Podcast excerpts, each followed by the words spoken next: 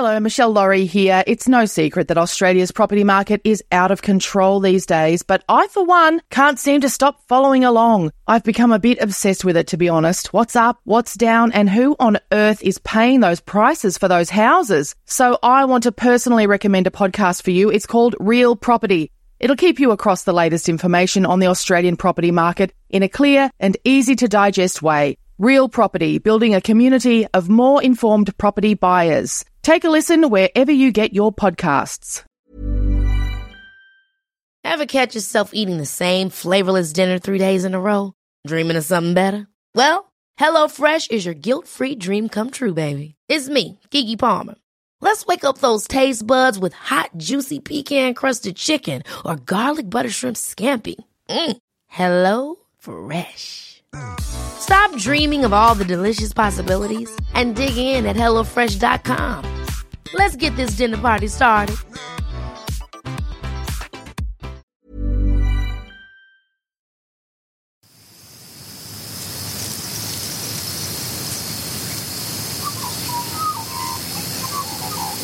The producers of this podcast recognise the traditional owners of the land on which it's recorded.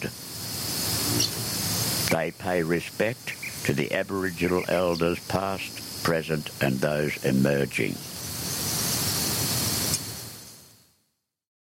You know, maybe this is a blind spot for me. Whatever it is, be it drinking, depression, insomnia, even, you know, not treating people necessarily the way that, that they would like to be treated, you know, because everybody assumes that the things that they're doing are justified.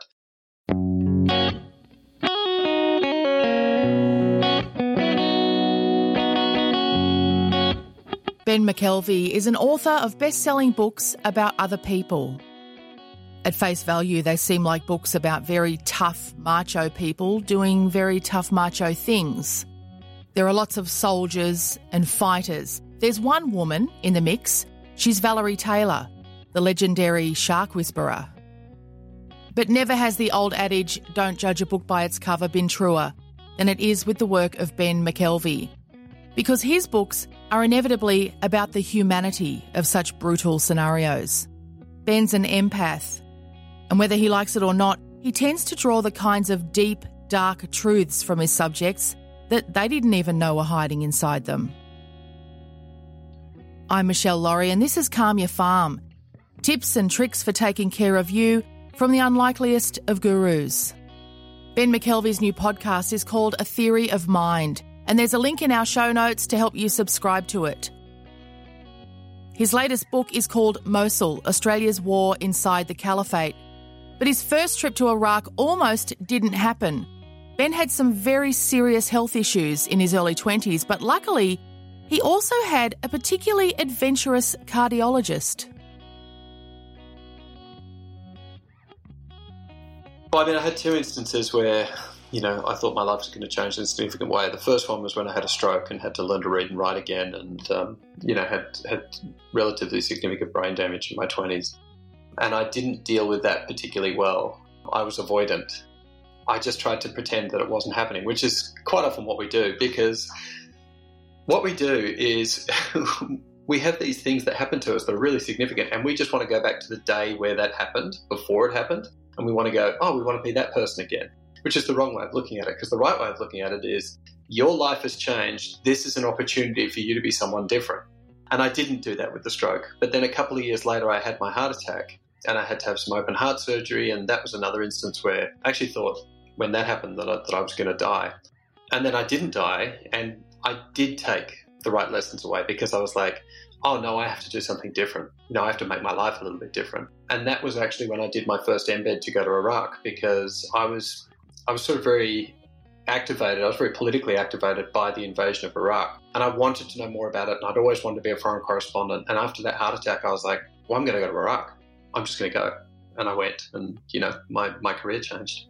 It was uh, it was actually my um, my cardiac surgeon because I had this opportunity with the Defence Force and they didn't know that I'd been sick and they're like, go for pre deployment briefing, you know, go to this base. And I was like, oh, I'm really thin and really sick. And I went to my surgeon and basically I was trying to give myself an out because I thought I'd go to my surgeon. My surgeon would be like, "Are you insane? You shouldn't be doing this." And he's a very he's a very stoic and serious man. And I sat down and he said, Oh, you know, how can I help you? And I said, Oh, look, I'm, I'm thinking about going to Iraq and these are the circumstances. And he said, uh, Is it something you've always wanted to do? And I said, I've always wanted to do it. And he said, Well, you know, your body is just as subject to being blown up as anyone else's. So, you know, if you want to do it, go and do it. I was like, That's a great attitude. I'm going. I started writing books with notable people, and then I sort of moved into the military space and have done a couple of books about the Australian Special Forces. And something that has emerged as a theme through my work has been mental health and trauma. I've ended up working with a lot of people who uh, have had to go through very traumatic experiences, either as children or as adults. And in a lot of instances, those people have managed to, to get over those hurdles and they're, they're living good lives. And I think I've, I've learned a little bit about uh, the way that they've done it. I think I've learned less when I've been overseas working in conflict zones and working in, dangerous places. I've learned less there than I have actually sitting down and, and doing these long form uh, interviews with people. When I do a biography, you sit down and you essentially get someone to tell a continuous story of their life over the span of about 100 hours sometimes. You know, even with your significant other, even with people in your family, it's very rare that you can actually have a conversation, a continuous conversation that goes on for that amount of time over, you know, obviously weeks and months. And it's, it's kind of a special thing to be able to do because part of it's biography, part of it in, inevitably ends up becoming sort of uh, cognitive behavioral therapy as well, because a lot of the time you're asking people, why did that happen? And quite often, things that happen to people as adults or, or later on in their life, it relates to something that, that had happened to them earlier, but they had a disassociation between the two.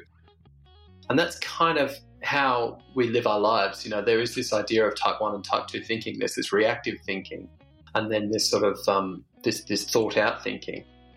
And it's good to sort of force yourself every so often to sort of go back and say, why am I doing this? You'll come up with an answer as to why you did something, but sometimes you won't go as deeply as you as you possibly could. But when you're working with someone on a book, you have to do that, and that's been really gratifying for me. And I think I've, I've sort of learned a little bit doing that if you are an empathic person and to do the type of work that I've been doing, you, you have to be an empathic person. Then you put yourself in the position that this person's been in. And they won't necessarily see that, that their aberrant behavior is because of something that has happened to them previously. And quite often when you walk away, you kind of like, you know, maybe this is a blind spot for me. You know, whatever it is, be it drinking, depression, insomnia, even, you know, not treating people necessarily the way that they would like to be treated, you know, it does force yourself to think. You think about the behaviors that you have. But then when you have this longer view, and you do have to have this longer view when you're working with people on biographies, then you think about, you know, the, the sort of uh, the residual framework that you might have as well. But the first book that I did, the first assisted biography that I did, was with uh, a guy called Mark Hunt, who is a UFC fighter, who's actually was on my podcast a couple of weeks ago. And when we started working, my assumption was that it was going to be a sort of relatively bog standard sports biography. You know, the guy he had been the world kickboxing champion, he was a, a, a UFC great. I thought there'd be a little bit of you know on the tough streets of, of South Auckland, and then we'd sort of move into the sporting stuff. But in the early sessions that we did, it became apparent that he came from a house of, of extreme abuse, sexual and physical abuse, and that he hadn't spoken to anyone about that except to his wife. And so it was a bit of a crash course working with Mark, but it forged a bond between the two of us, and we're really still close to this day. The book that I did after that was with a guy called Deng Adut, who was uh, a Sudanese child soldier who ended up becoming uh, New South Wales Australian of the Year and and he had uh, a legal practice. And he was someone that had fought in a really, really brutal civil war when he was very young. He'd, taken, he'd been taken from his home at uh, either six or seven. And he'd fought in this war and he'd been injured and he'd been a, a internally displaced person and then he was a displaced person in Kenya for a long time and came to Australia and sort of had to learn the language and teach himself to read and write. And his brother was the person who really sort of helped him do all that. And then his brother went back to South Sudan and was killed. And so Dag and I had the experience of going back and meeting his mum and going to his village and sort of, you know, reconciling some of the memories that he had. Another co-authored book that I did, or, or a sort of ghostwriting job, was with uh, Archie Roach. A great inspiration. Dag and Mark was sort of on their journey, whereas, you know, Archie has sort of done the work. You know, he was stolen generation, he was an alcoholic for a long time. He knows who he is and he, he dedicates his life to service, the service of, of Indigenous people and Indigenous rights. And he was someone that was just hugely inspiring. And then, you know, the other books that I've done have been have been working with um, Australian soldiers and, and the Australian Special Forces.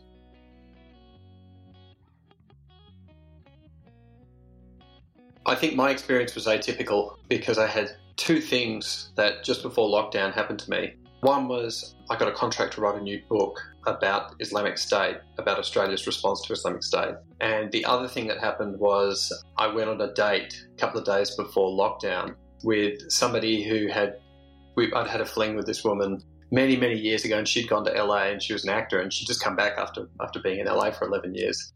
And I spent lockdown with her and writing this book and they were they were actually both very positive experiences because I didn't really want to do anything else. You know, I wanted to spend time with her. I wanted to write this book. I was doing the things that I wanted to do, and I actually kind of, you know, it almost feels grotesque to say that, but I, you know, I enjoyed that all the doors were shut. You know, I enjoyed that we could spend an hour working out together, which is what we did. You know, the, the structure of, of the day and everything that was happening, it, it was good for me. I was, you know, I'm, cognizant of the fact that it was really difficult for lots of people and there were economic stresses and you know there were economic stresses for me as well. I had another job that i lost. But there, there, there were definitely positives to take away. For more tips on taking care of you from the unlikeliest of gurus including recipes for relaxing body products you can make at home things to read and watch instead of scrolling through your phone cheap cheerful and calming gift ideas go to calmyourfarm.com.au. We'd love to hear your ideas too.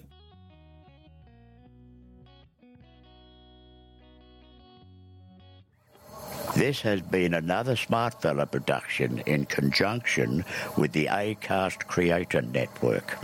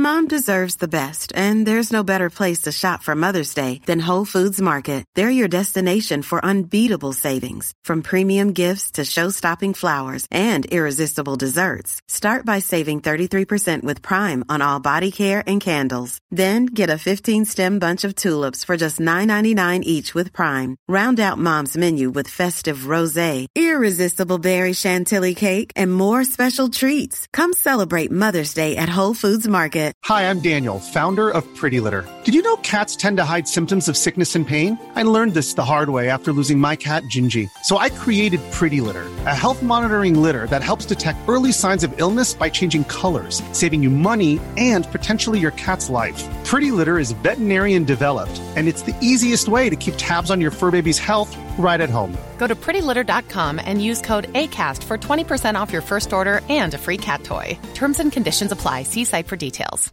Planning for your next trip? Elevate your travel style with Quince. Quince has all the jet setting essentials you'll want for your next getaway, like European linen, premium luggage options, buttery soft Italian leather bags, and so much more. And is all priced at 50 to 80% less than similar brands. Plus, Quince only works with factories that use safe and ethical manufacturing practices. Pack your bags with high-quality essentials you'll be wearing for vacations to come with Quince. Go to quince.com slash pack for free shipping and 365-day returns.